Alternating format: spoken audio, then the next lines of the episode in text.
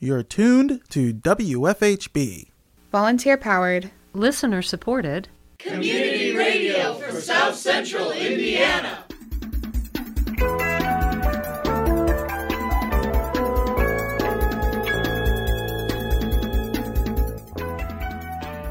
Good afternoon. Reporting remotely for W F H B, this is Kade Young. And I'm Sydney Foreman. This is the W F H B local news for Wednesday, May twenty-seventh, twenty twenty. Later in the program, W F H B Assistant News Director Sydney Foreman and myself provide an update on the Bloomington Hospital site. Also coming up in the next half hour, Better Beware, hosted by Richard Fish. But first, your local headlines.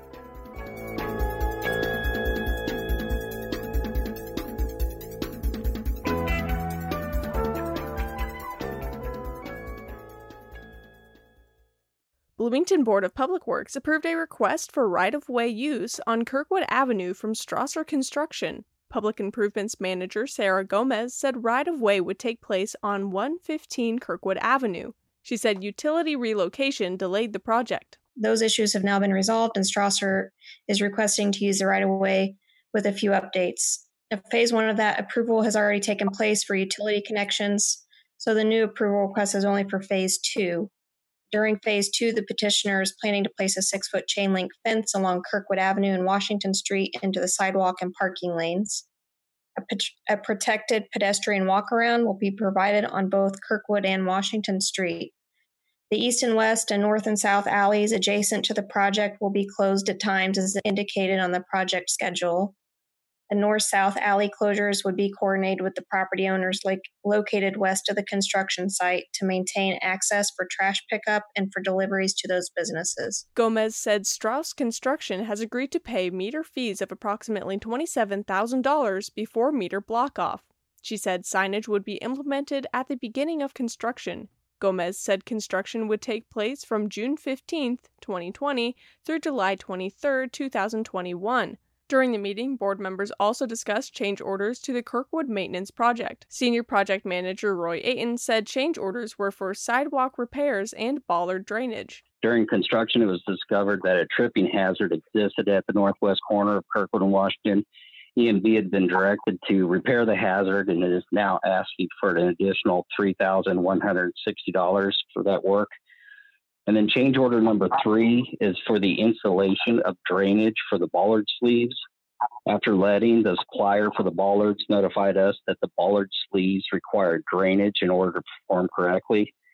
E and B has been directed to follow the recommendation and is asking for an additional two thousand five hundred twenty dollars to cover the cost of the installation of the bollards. Um, Approval of both change orders will raise the contract price by five thousand six hundred eighty dollars to one million eighty-four thousand two hundred seventy-two dollars and ninety-five cents. Board members unanimously approved the change orders. The Kirkwood Maintenance Project is projected for a June thirtieth completion. Indiana State Department of Health reported three hundred seventy new positive cases and twenty-one new deaths from covid nineteen. That brings the total number to thirty-two thousand four hundred thirty-seven positive cases and one thousand eight hundred seventy-one deaths caused by the virus. This comes after two hundred thirty-five thousand three hundred thirty-three total tests were issued. thirteen point eight percent of total tests came back positive. There are about six point eight five million people living in Indiana. That means less than four percent of the state's population has been tested. Meanwhile, Indiana moved to Stage three of its reopening plan on Memorial Day weekend. For more on what Stage three means for Indiana residents, check out our coverage from Monday's newscast on W F H B dot org. Monroe County Deputy Auditor Chris Munch presented the monthly food and beverage report to the Food and Beverage Tax Advisory Commission during their May twenty-sixth meeting. Munch announced the numbers received for April twenty twenty. Total amount received, two hundred four thousand six hundred eighty-one dollars and fifty-one cents. Uh, the city's portion of that is one hundred eighty-five thousand five hundred five dollars and fifty-two cents. And the county's portion, nineteen thousand one hundred seventy-five dollars and ninety-nine cents. Commission member Cheryl Munson said the two thousand twenty April collection saw about a one hundred forty thousand dollars decrease from the April twenty nineteen collections. Munch clarified April's report covers collections made in March. He said the report also saw fewer payers. W F H B News correspondent Alex Dieterer reports on three local headlines today. We turn to Alex Dieterer for more. Tuesday began early in-person voting for the twenty twenty primary election. In April, the Indiana Election Commission ordered that in-person early voting will take place from May twenty-sixth to June first. Around three hundred thirty-five Monroe County voters cast their ballots at Monroe County Election Central Tuesday.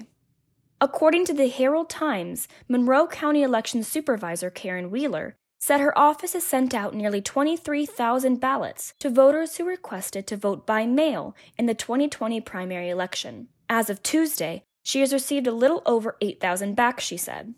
In-person early voting will continue until noon June first. Voters of Monroe County can cast their early ballots at Election Central at four oh one West seventh Street. Voters can also wait until Election Day to cast ballots in person at the polling location that corresponds to their voting precinct. To locate your Election Day polling location, visit Monroe County Voters dot U S. With the reopening of Indiana underway, businesses are eager to open their doors to their social distancing community members. Indianapolis is allowing restaurants to expand outdoor seating in an effort to bring in sales amidst the reopening. Facility Concepts, a Boone County furniture manufacturer, is offering free outdoor chairs to locally owned independent businesses as a way to alleviate some of the unprecedented expenses for small restaurants. There are six styles of outdoor chairs that are being offered, normally retailing between one hundred dollars to one hundred fifty dollars a chair. In cooperation with Simon Properties, Hoosier Hills Food Bank gave out free food to anyone in need in College Mall's East parking lot Saturday. According to Executive Director and C E O of the food bank, Julio Alonso, the event provided four hundred sixty-five households with the equivalent of more than twenty-one thousand meals.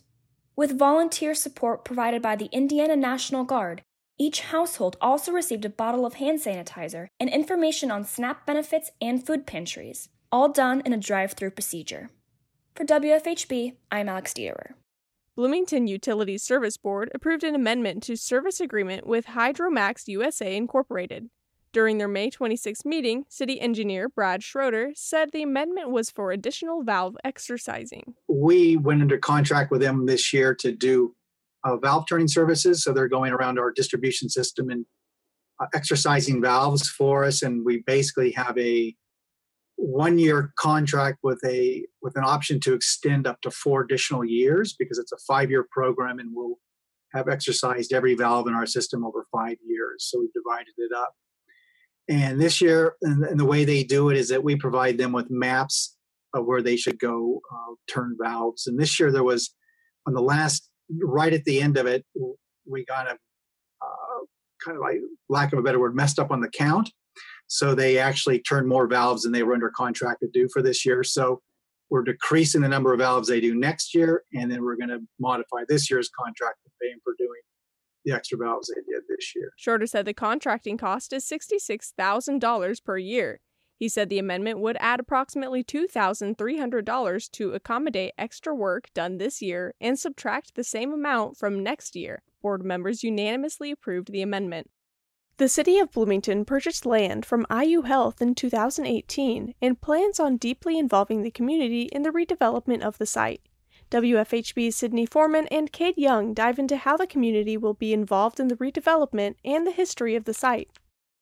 The City of Bloomington has held a hospital reuse committee since two thousand fifteen.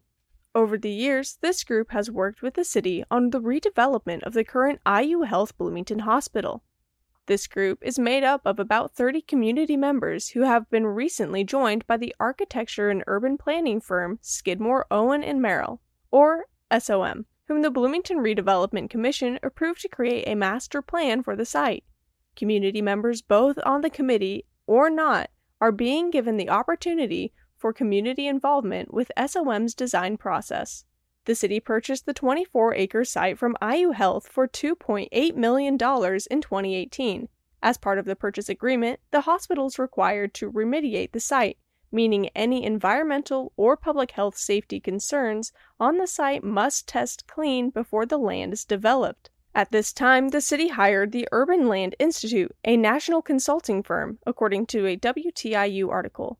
After consulting with residents in the area, the Urban Land Institute concluded that the community would like to see residential space developed. The city decided to use this land to develop affordable housing to help meet community goals for affordable housing, sustainability, and equity.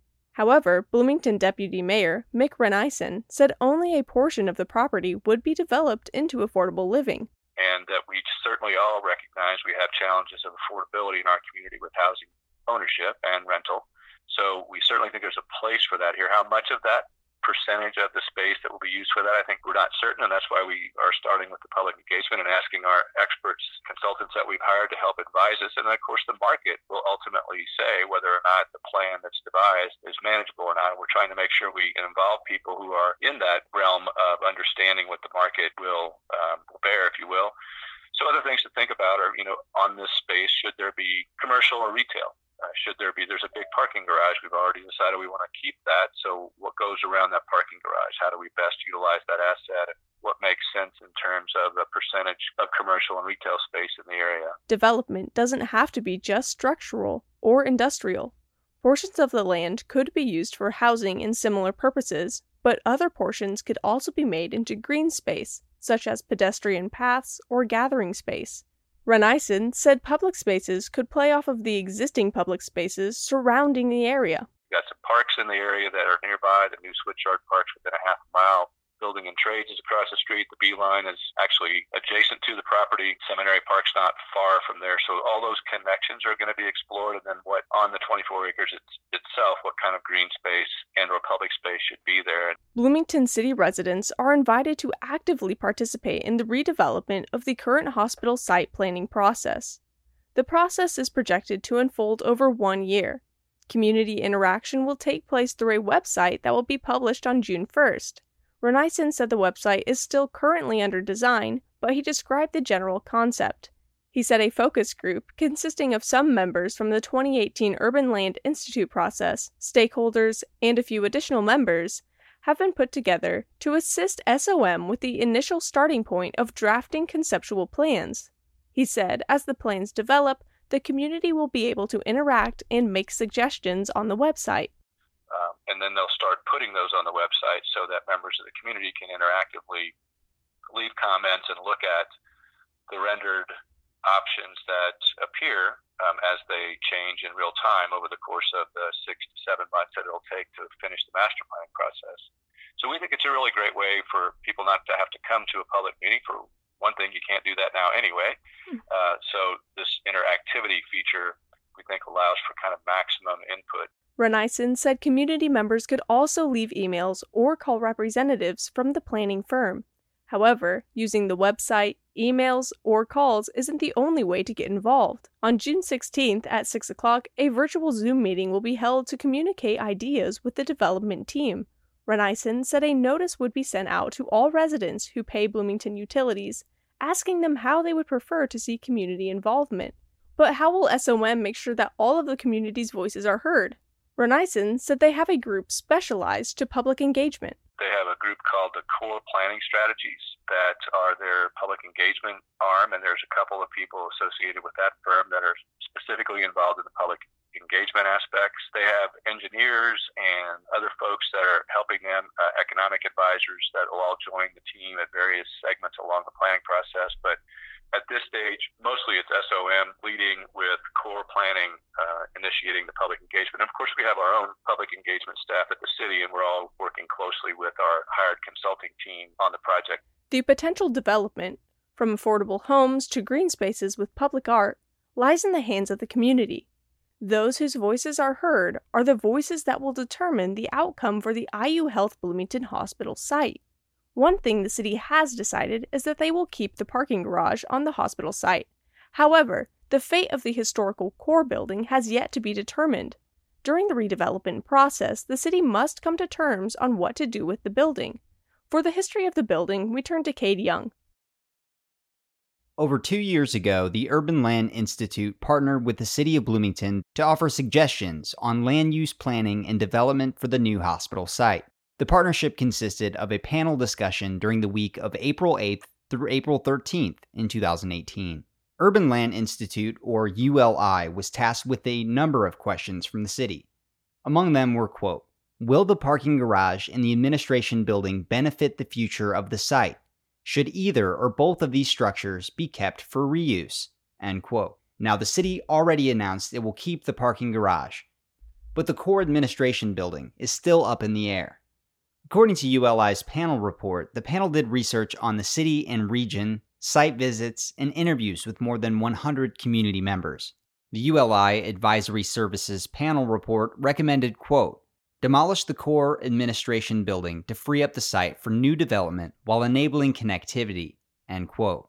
The Core administration building was named after former Bloomington Hospital president Roland Kohr. It is reportedly the oldest existing building on the property. In twenty eighteen, when news first broke that the city would acquire the hospital site, Mary Catherine Carmichael told the Indiana Daily Student that the building is not recognized as an historical landmark. However, she said the property does have some historical value. According to a Historic Preservation Commission meeting in June of last year, there was talk of developing guidelines for historical preservation for the Core building. In the commission meeting packet, it read, quote, Chris Sturbaum noted that he asked Connor Hederick to start developing guidelines for historical designation for the Core building, for the old hospital building.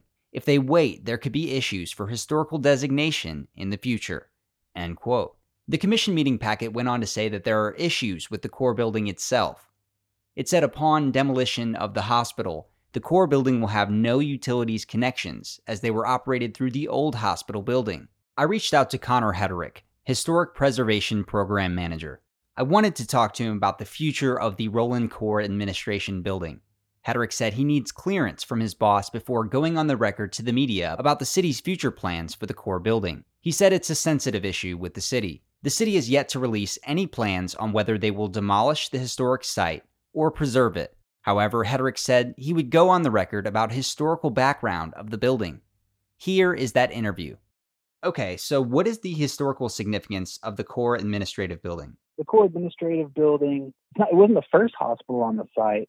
Um, but it's it's part of the evolution of the Bloomington Hospital site and, you know, tied to the history of medicine and healthcare in the city. And it's the oldest surviving building from uh, the original hospital site as well. So um, you know, that's why it's significant historically. So, you know, just a brief background. Uh, the very first Bloomington Hospital um, was a two-story brick Italianate farmhouse. It was purchased by the uh, local council of women in nineteen oh five, um, and that served as, you know, a hospital uh, for, you know, approximately, you know, about ten, fifteen years. Um, and then after World War One, uh, they had to expand services. You had a lot of vets coming home who needed treatment, and they built a, a limestone building in nineteen nineteen. Uh, I believe it had about thirty, thirty-five beds. And then World War Two comes and goes, and we have G Is returning from World War Two. And the same situation happens again. It's, we need to expand our hospital, our facilities, our, our care for our veterans and other things. And so that's when the, the Core building was built, which is nineteen forty-seven. So it, it kind of falls into that pattern of um, local health care and really the impact of, of war on on on, on the American homeland, uh, because the Bloomington Hospital site, you know, itself, as we saw two times, evolved in response to needs caused by uh, America at war. So I, I think that's why it's it's historically significant. Um, it's architecturally significant because it's one of the few examples of Art Deco uh, in the city. Now, it's a very dressed down version of Art Deco.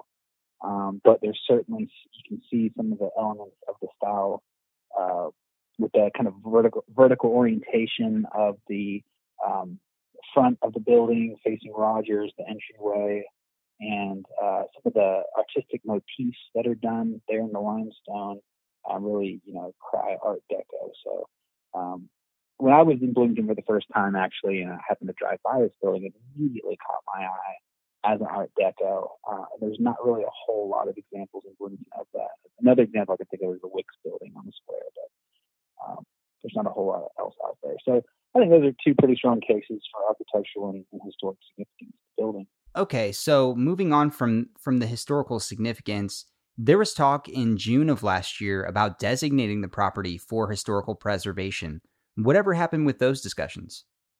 So um, uh, several members of the Historic Preservation Commission um, uh, were really interested in designating the building. Um, uh, they, you know, for really the above reasons why, uh, aforementioned reasons, believe it had value to the community historically, um, and uh, they were kind of met with a little bit of pushback from the, the city administration because the city didn't want to have any kind of obligation to keep the building if, if it turned out that it needed to be demolished. Um, nevertheless, the Historic Preservation Commission in December of twenty nineteen um, actually did make a recommendation to the Common Council that the building be designated locally as historic. And that's really all the Historic Preservation Commission can do. Once they make that recommendation and send that to the Common Council, then it's up to the council to make that final determination of uh, whether or not designation will occur. So, yeah, so essentially when the Historic Preservation Commission um, you know, made a motion to forward this to council, they really made an affirmation, affirmation that it meets the criteria to be designated locally. And in that uh, motion, I believe they listed which criteria. I believe it was one A and two G. Um, and these are criteria you find in the city code in Title eight. Um, and, you know, said this is historically significant. Um, and then they sent it on to, to the council. But the council has not yet uh, discussed this yet. So it's kind of in limbo. It's not designated yet. So um, all in all, the property is not recognized right now as a local landmark, although you did um, recommend it and it's kind of being debated upon is essentially the status of that. Yeah. Um, yeah. It's not even being debated. It's, it's not going to be debated until it officially gets on a council agenda. Um, you know, the, who knows when that'll happen. It might have to take a council member to request that it be discussed. So legally speaking, if a property is designated as an historical landmark, can it be demolished? It can be demolished if it re- it gets a certificate of appropriateness from the Historic Preservation Commission allowing demolition. So, yeah, I mean, there's there's properties that have been locally designated that are in local historic districts that get C O As for demolition every year. So it's not like once it's designated, it's impossible to demolish. It's just it has to get through the commission, and it's a lot more unlikely that that will be done. Well, um, do you have anything else to add about the historical significance of this property? I guess I just kind of want to reiterate that, you know, it is the oldest surviving uh, building from the original Bloomington Hospital site. Um, it, it does have historic significance um, as part of the development um, of the city, tied to the healthcare, history of healthcare and medicine in the city. So I, you know, would definitely like to to. say for the record that it does have historic value. I fully support the adaptive reuse of historic buildings. Part of the reasons why I got into the field. I, I, I think that this building uh, was built very well, very strongly, and it, it could certainly serve a, a new life and a new purpose and continue to serve the needs of the community in the future. For W F H B, I'm Sydney Foreman. And I'm Kade Young. Now it's time for Better Beware, our weekly consumer watchdog segment, hosted and produced by Richard Fish. Welcome to Better Beware. Here's your consumer watchdog from W F H B Community Radio with the latest information and helpful hints designed to keep your head out of the clouds, your feet on the ground, and your money in your pocket. Just because scammers are thinking up new ways to swindle you with coronavirus hooks doesn't mean they've stopped doing their good old, I mean bad old, standbys. Duke Energy is warning of disconnection scams again. That's where you get a phone call or email from somebody claiming to be from Duke, maybe with the correct caller I D, threatening to cut off your electricity if you don't cough up money immediately. Don't fall for it. Duke isn't disconnecting anybody right now because of the covid nineteen pandemic. And if they do have a problem with your account, you'll get a letter in the mail, not a phone call or an email. And the con artists have been hitting on me, which is pretty stupid of them, but does make it easier to write this column. Last week, I got four robocalls in an hour from area code five seven four, two seven seven, nine five zero zero, and the caller I D said Apple Incorporated. I looked online, and it was a real number from an Apple store in Mishawaka. I called them and got a recording saying the store was aware that somebody has been spoofing their number. So I blocked it. You can do that. Check with your phone company. And I've gotten no less than four emails running the infamous money letter scam, or Nigerian four one nine scam, a modern version of the Spanish prisoner game which goes back centuries. Back then it was a stranger you met in a tavern. Then it became a letter in the mail, later a fax, and now it's an email. It says somebody overseas needs to move a whole lot of money into this country, and they've picked you for the transaction. You stand to make millions if you just tell them who you are and send them some money. I checked the sender's emails, all foreign. The one from Poland just said they had processed your sent transaction and attached a spreadsheet, which would have installed ransomware on my computer if I'd been stupid enough to open it. The others all used lousy English that sounded like a bad movie. From the Philippines, I am Maman Phillips, Director, Foreign Remittance Department in Wema Bank of Nigeria. It was agreed to pay James Lee for his overdue contract payment of five million United States dollars only. Unfortunately, this Mister Lee died in a motor accident, so I am fronting you as his next of kin. What? From Taiwan. This is origin of fund. The money was made through an over-invoice contract sum, remaining the balance which I seek to transfer into any of your nominated account. Oy vey. From Germany. I am Missus Abigail Nolte from West Africa. This contact should be seen as the most urgency and attend to. T O O. Oh, come on. It sounds way too good to be true, and of course it is. But people fall for this stuff. Don't be one of them. I'm Richard Fish for W F H B News and Public Affairs. Better Beware comes to you from W F H B, Bloomington, Indiana. Find all our episodes at W F H B dot org. If you can help put the kibosh on a con, email beware at W F H B dot org. Remember, swindlers never give a sucker an even break.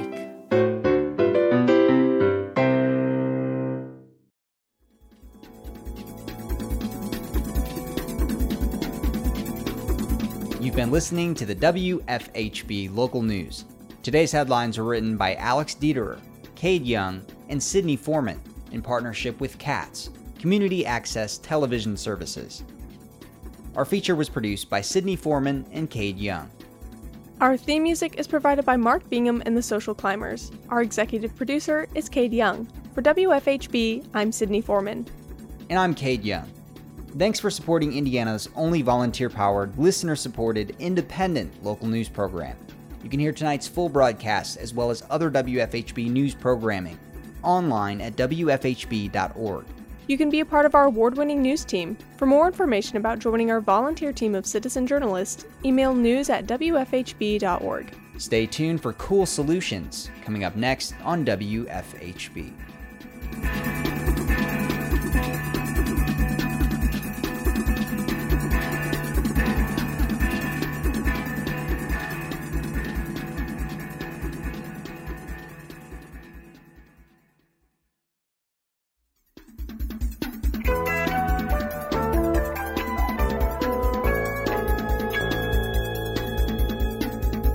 Listening to the W F H B Local News on W F H B Community Radio. Our news is written and reported by volunteers working to provide local news, cover local issues, and strengthen our local community. We invite you to participate. You may submit questions, comments, and story ideas to news at W F H B dot org. You can become a W F H B Local News volunteer by attending new volunteer orientation. Feel free to check out the W F H B Local News Archive at W F H B dot org to find newscasts, individual stories, and catch a live feed of the W F H B local news. We are local, longer.